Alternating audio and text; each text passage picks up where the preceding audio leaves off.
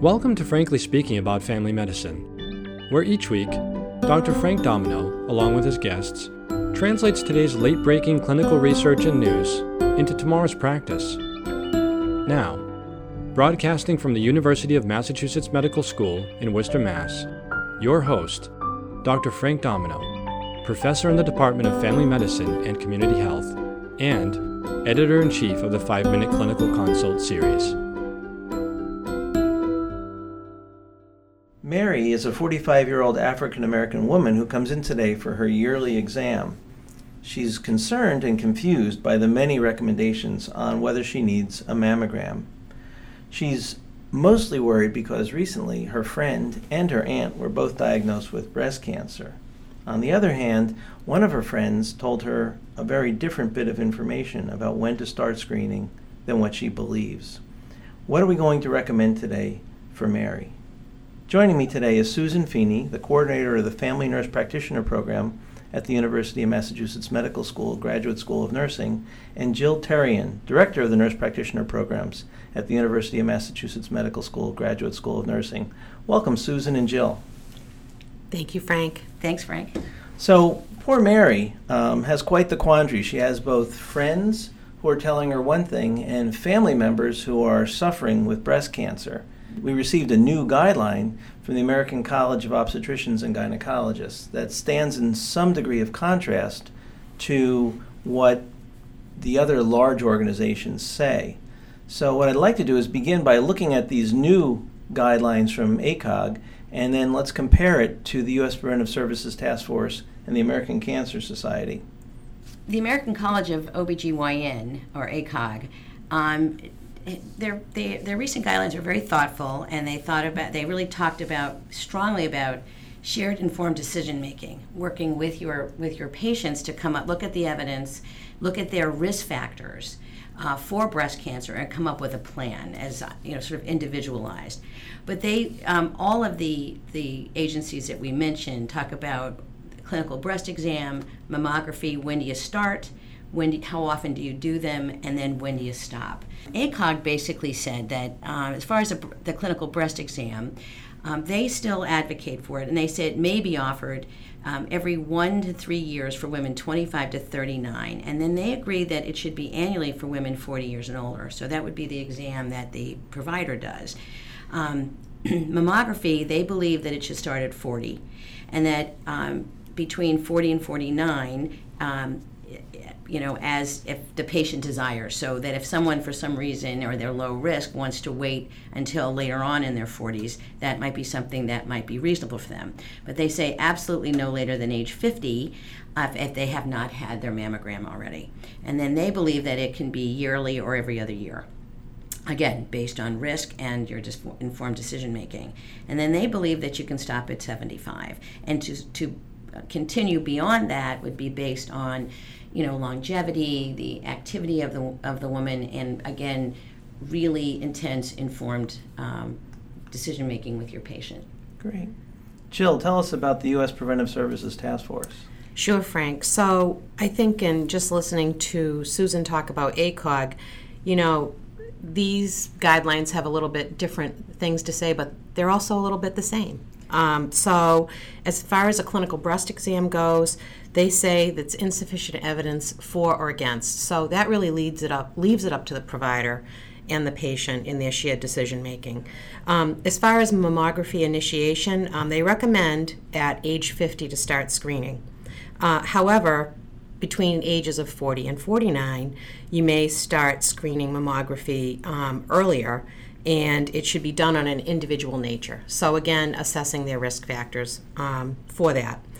As far as mammography screening interval, they say every other year. They don't go on to say anything further about that. And then, as far as a stop age for mammography, um, they really don't find sufficient evidence to say stop at 75. They're really looking at the person as an individual, if they're a healthy 75, um, because we all know that as your age increases, your risk of getting cancer does increase as well. I'm going to cover the American Cancer Society recommendations, and I want to remind the audience that the American Cancer Society, unlike ACOG or the U.S. Preventive Services Task Force, is an agency that does a great deal of community outreach as well as funds a great deal of research. And so they have a bit of a of a different take on, on the data that's present and and maybe one that I think we should have a, a slightly a curious mind, but not necessarily one that uh, drives my care. They do not recommend clinical breast exam, which I find surprising. Now the reason they prob they don't is that there isn't data that shows it's beneficial, and there's a bit of tiny bit of data that shows it can be harmful. They do recommend that you initiate mammography screening, or at least offering it to patients beginning at age 40. And through age 40 to 45, recommend it and offer it, but don't necessarily uh, push it. After age 45, they recommend it to be done on a yearly basis till age 54. And then at age 55, they recommend doing a mammogram every other year and not stopping until you believe the patient's life expectancy is less than 10 years. So they've got a very, very broad range, probably the, the most aggressive range with regard to mammographic screening. Um, and uh, certainly a very strong view that um, finding a cancer and addressing it is going to lead to improved outcomes, which we know may or may not be true. Well, thank you for that for that that comparison and contrast. Can you tell me a little bit about what makes a person at high risk and how we use that in our informed consent decision making with our patients? Um, Susan. sure. Um, the ACOG guidelines talk about women of average risk and then women of high risk. And women of high risk, that would be someone you'd want to screen more regularly, maybe annually. And so they have quite an exhaustive list, but the ones that we think of most, par- most um, sort of importantly would be nulliparity, or a woman who's never been pregnant, uh, or has never breastfed. We know that those are risk factors. Uh, as women age, um, and 98% of of cancers are breast cancers are found in women. So, as you know, being a woman and having increasing age are the greatest risk factors. Um, higher body mass we know is associated with that. Alcohol consumption, although they really haven't given us a an amount of alcohol that makes you at greater risk. We know smoking, and and then there is you know there is a little bit of the hormonal therapy with estrogen and progesterone. Um, for, for menopausal women. Women who are just on estrogen alone actually have a decreased risk, which was interesting. It was the combination of estrogen and progesterone.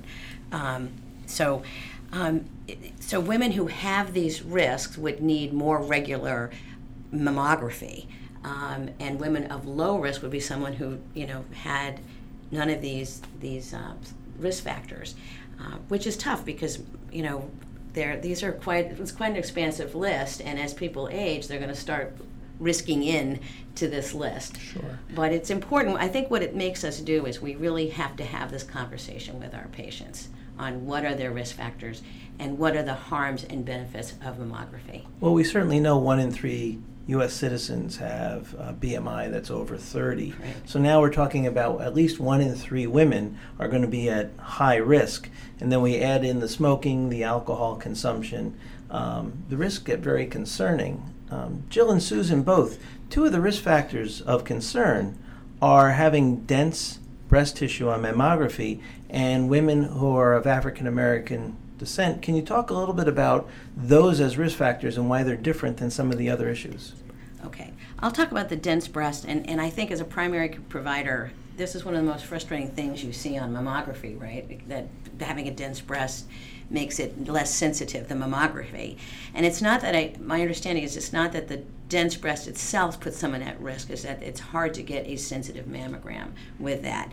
And so women who have dense breasts, um, and I think the recommendation, at least locally, from various provi- uh, surgeons is that this might be someone who would be monitored by a breast specialist to have their mammography done in a structured exam, but that they might need an MRI or something like that to have the to, to have um, a better sensitivity in examination. Yes, and so in regards to um, African American descent, so you have to look to the social determinants of health. You know, when when do these women have access to health care and screening mechanisms? Um, and that might lead them to a later diagnosis at a later age. which is can be concerning. Yeah, I think the, the delay in diagnosis is the is the big issue, and we know it's related to the health disparities that come from decreased access to care. Well, I want to end this discussion with our personal thoughts. Um, uh, Jill, certainly, let's start with you. Um, what do you think about clinical breast exam, and when do you normally start screening women? So I usually talk about breast self-exam in my college health population, which is where I'm currently working. And actually, you know, if I'm talking about birth control and I'm talking about women's health in general with them and knowing their body, I'm talking about them knowing their breasts and being aware. So certainly clinical breast exam I do with my um, pap smears, and so which is the recommended age of 21 or older, depending on their uh, risk factors. And, and I, I agree with, with Jill. I usually start uh, breast exams um, in the early early adolescent uh, young woman, and part of it is also it's a modeling behavior that you can make them they're not afraid of their breasts, that they understand that they will change with the cycle and change as they age. And one thing that ACOG did point out is even though they said that clinical breast exams um, the evidence is a little bit um, not as clear, and they do recommend every one to three years. They talk about breast self awareness, and I think that comes from looking in the mirror and understanding how it looks if they see something.